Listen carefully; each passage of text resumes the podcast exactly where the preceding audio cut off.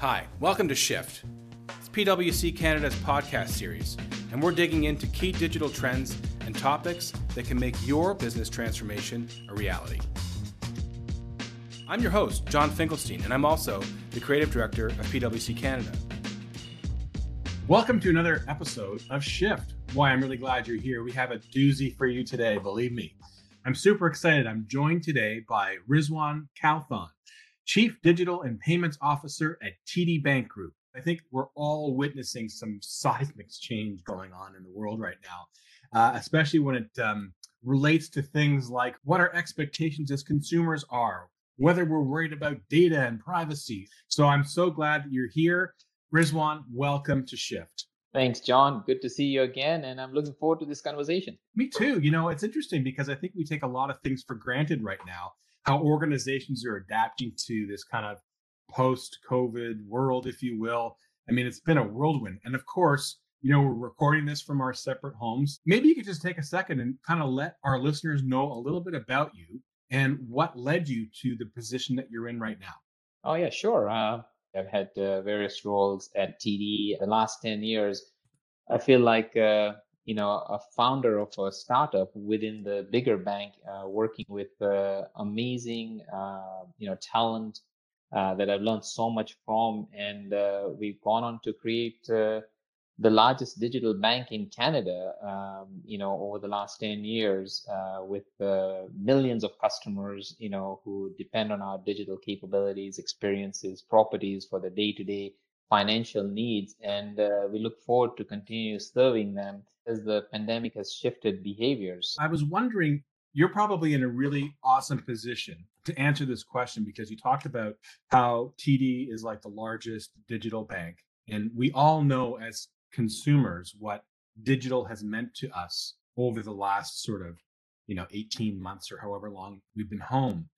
Do you see this new kind of, we'll call it a rapid growth in digital customer engagement? You see that powering a new normal as we kind of think about going back to work or back to the office? Across our customers, we've had over a million new customers engage with us digitally.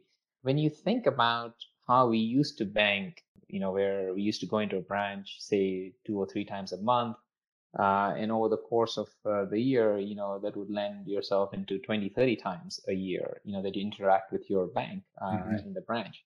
Well, today we have over ten million active mobile customers. ten million? And that's right, John. And over fifteen million active digital customers. Now, the mobile customer is really interesting because it's still growing. You know, the mobile customer engages with us over twenty times a month. That's a lot of interaction with an institution, if you will. Exactly. Yeah. That, that is the point, that the engagement has gone up ten x, you know, between our customers and the bank. And that's a really unique opportunity that it creates. You know, engagement allows us to effectively deepen that relationship with the customer, understand them better. The digital transformation has created new opportunities probably in every industry, but we can speak, you know, with some level of confidence in the financial industry. It has driven engagement and uh, created opportunities for us to serve our customers in new and exciting ways.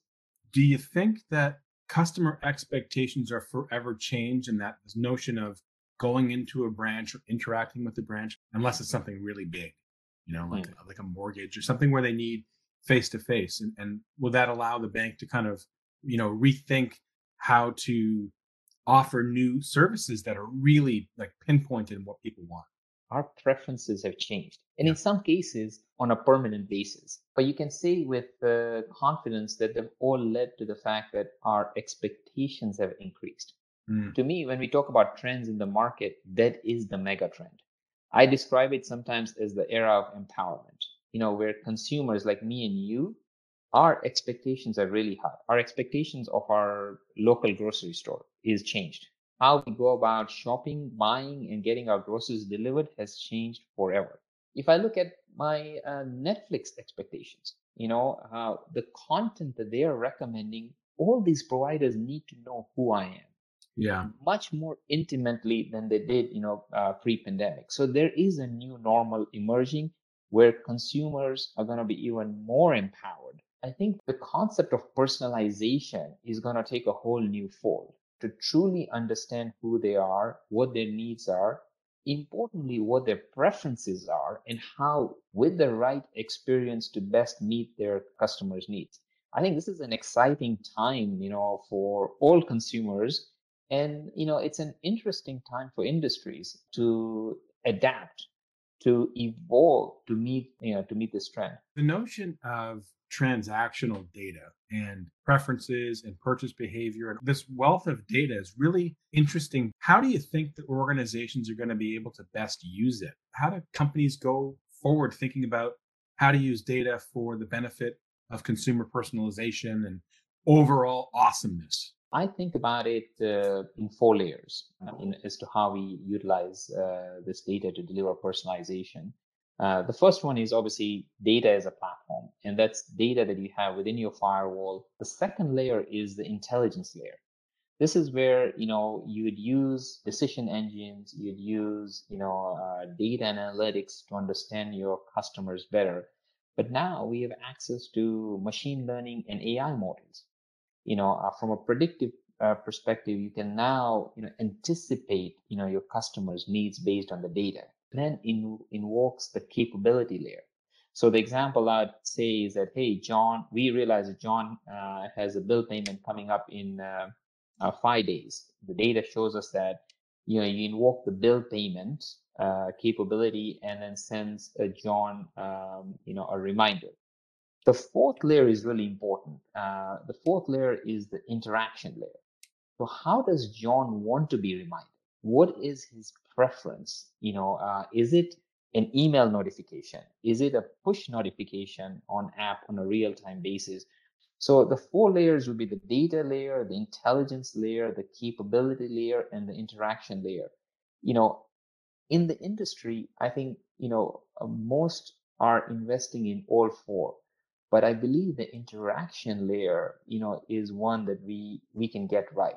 We're using a human-centered design approach, you know, to figure out the preferences of the customers and then invoke an experience at the interaction layer that best meets uh, customers' preferences. And this, to me, is how we can deliver personalization uh, in, in a unique way going forward. But you can take it one step further because now you have access to A I models, you know, that can actually, you know, allow you to anticipate the needs much more proactively. Mm-hmm. I'll give you a simple example that we launched, which, which I think is, is uh, fairly unique. We have an amazing capability uh, from an A I perspective through an acquisition, Layer six. Uh, we acquired them uh, three plus years ago, you know, just an amazing uh, asset, you know, that, that's part of the T D family. And we use the Layer six uh, A I model to predict customer balances two weeks out. Wow. With a high level of accuracy. When we're able to do that, we're able to reach out to customers and, you know, provide them with these soft nudges to say, hey, if your balances is going to run into issues to meet your monthly financial commitments, here are actionable insights that can help you navigate, you know, uh, through those commitments. And the response was amazing. We talk about preferences and how we like to use channels for different things. Keeping that balance and understanding how people like to interact. And I think understanding what channels have power for different types of tasks is really, really important.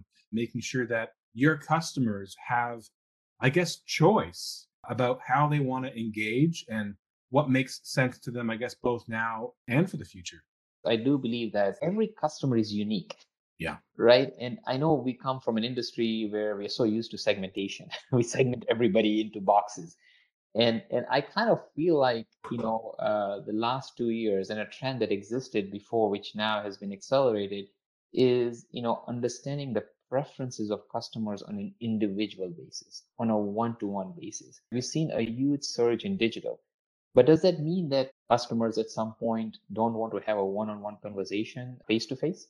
Of course not. We have a saying that, you know, customers want everything, which is true.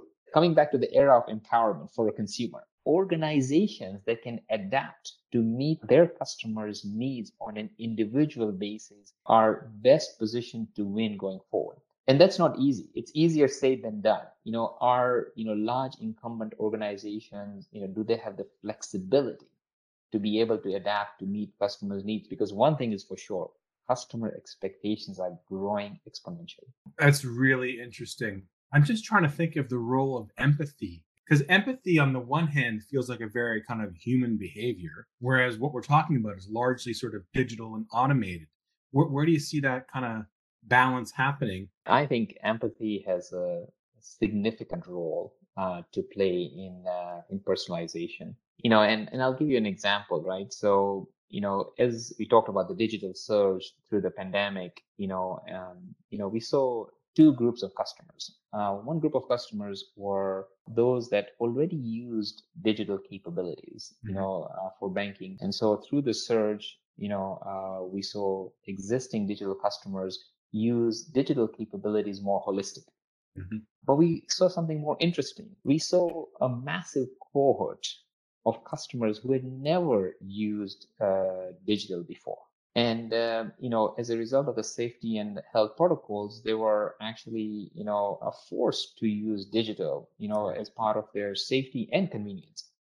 And I was amazed at uh, how they embraced digital, given that their digital fluency was not at the same level of those customers who had been using digital capabilities for a long period of time. Amongst them were obviously a lot of seniors, you know, yeah. and the feedback I got from seniors, you know, was predominantly very positive. And I was actually inspired uh, by their feedback. You know, uh, it was to the effect that, hey, I've been forced to onboard online or digitally, and it is more convenient. Having said that, you know, the it is really important to recognize the journey they are on and not assume, you know, a level of fluency. So I think that's that's.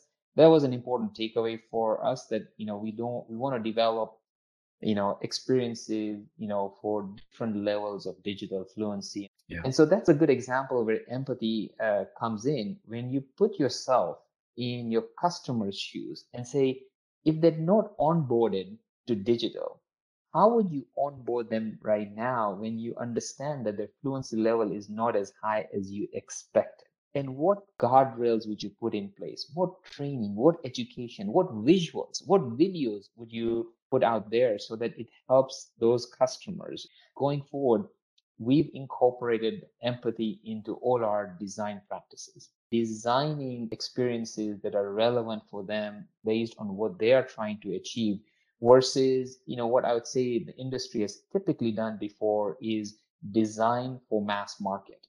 Design one digital experience. Oh, yeah. You know, there was a time, and I think it's still that with other organizations, where technology leads the experience. And that's a real problem. And I think the best organizations who are starting to integrate that sort of empathetic technology bent are the ones that are really going to win. So there had to have been lots of adaptations and pivoting and, you know, really getting kind of T D Um, thinking about how to serve customers uh, when the pandemic hit. I'm really interested to know how, how that happened, how you transformed quickly.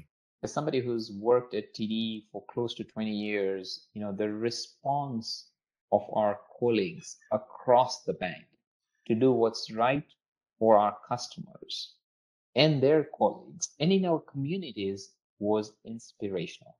Uh, I would say that, uh, you know, our colleagues across the bank rose up to the challenge, developed hundreds of capabilities in, uh, you know, in weeks and in some cases days, which yeah. otherwise would have taken months, if not more. And uh, it was it was amazing to see, John. I, I, would, I would definitely say that was one of the more proud moments, you know, uh, in my career, just to see the response, um, you know, of our colleagues. And, and the question kind of comes, you know, on reflection, how are they able, how are they able to navigate and to, you know, move with purpose, speed, agility, you know, in a way that we've never seen before. So we have a lot of uh, agile uh, pods where, mm-hmm. you know, um, we've embraced agile as a practice. It was clear that those agile pods were able to move faster. They were able to reprioritize what was important uh, to our customers and their colleagues. and pivot to deliver those capabilities, you know, in a way that uh, if we had used a more project-based methodology, it would have taken us a lot longer, you know, yeah. to pivot. You know, I'd, I'd also, on reflection, highlight that we have a robust innovation ecosystem at T D that we've developed over the years that includes, you know, incubator, includes an accelerator, includes FinTech partnerships, you know, uh, amongst other things. And we were able to leverage these partnerships uh, in a way that uh, I had not seen before. And if we were, if it was not for the fact that we had these partnerships, we'd be starting from scratch. Yeah. So a simple example would be, John, that, uh, you know, we had launched, uh, you know, a chatbot in Canada uh, with a FinTech partner, you know, uh, uh, before the pandemic.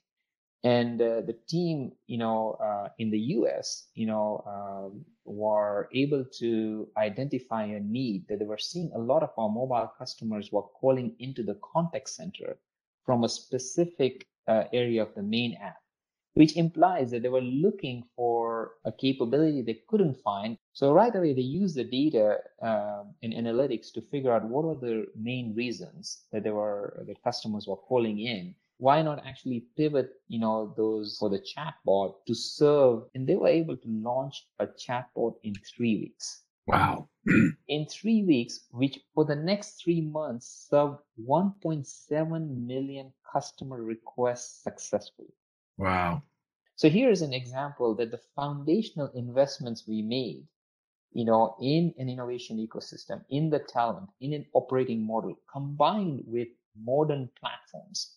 You want to remind yourselves that, look, in the moment, you know, it may seem like a big investment, but it has wider repercussions in how you can adapt as an organization as the world around you is shifting, and how best you need to adapt and evolve to meet your customers' needs. Have we trained ourselves, because of the pandemic, because of rapid speed and agility and acceleration, to do things more quickly than they should be done? I'd say, look, we've learned a number of things through the pandemic, and responding to our customers' needs with agility, you know, is clearly one of them. Lots of times when the request comes in, you're like, here's all the different obstacles that you need to get over.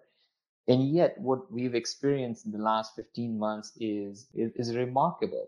You know, I describe at T D that uh, we always, we always knew that we had the speed muscle, but we saw it in action. This is the way we want to actually stay connected with our customers and be able to serve them on a go-forward basis.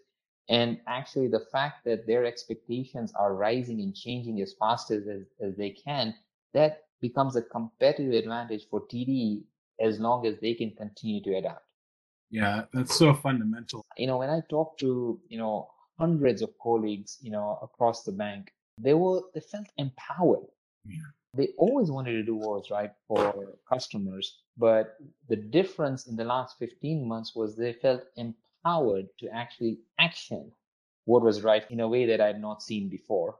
And and that to me is uh, is something that we want to continue to build on, and we want to continue to figure out ways to empower as many of our colleagues, you know, to be able to do what's right uh, and enrich the lives of our customers on a go-forward basis, because to me, that's a winning proposition. That was amazing what you just said, by the way. What is greater than empowerment? What is, I mean, the, the cascade effect of that is yeah. incredible. One of the things that we like to do on Shift is do a lightning round of never before asked questions to our particular guests, just to get a little sense of who they are and what they're all about. So uh, Rizwan, here we go. What is the weirdest COVID habit you've picked up? I actually go and check on my children, who, by the way, are twenty-one, nineteen, and seventeen on a regular basis. I'll knock on their door just to see what they're doing. And they're like, you've never done that before, multiple times a day. I do the same thing. um, okay. What's your best working from home tip? Intimately understand your Wi-Fi network to make sure that you're actually optimizing, you know, the network for everybody who's using it at home. I don't think I've done that. I'm going to look into that. And then finally, what is your favorite movie or binge-watching T V series? We just started a, a new series on Netflix called Manifest. It's really interesting. Uh, I think they've got two seasons on it uh, uh, on Netflix. We're we're still working through the first season as a family. Uh, but it's about, you know, a plane, you know, uh, arriving at an airport after departing five and a half years earlier. Is it worth watching? Because I saw the trailer. Yeah, I, I think it is. I mean, I'm, I'm still early into it, but yeah. I find that fascinating, right? All right. Well, that wraps up another episode of Shift. I don't know about you, Rizwan, but that went by really quickly for me. Thank you so much for appearing and being a guest on here and sharing uh, all your insights about what's been going on with T D. Thank you, John. It was an absolute pleasure, and I'm looking forward uh, to meeting you in person. Me too. And I'd like to uh, quick shout out to our listeners. Thank you so much for listening. I know you have lots of choice when it comes to podcasts, especially business ones. So we really appreciate you spending the time uh, to listen to P W's Shift. Until next time. Thanks for listening to this episode of Shift. You can get more details at pwc.com slash ca slash shift. If you enjoyed this episode and want to hear more, subscribe to our podcast series. You can find us on iTunes, Google Play, or your preferred podcast platform. Just so you know, this podcast has been prepared by PricewaterhouseCoopers L L P, an Ontario limited liability partnership, for general guidance on matters of interest only, and does not constitute professional advice. Until next time.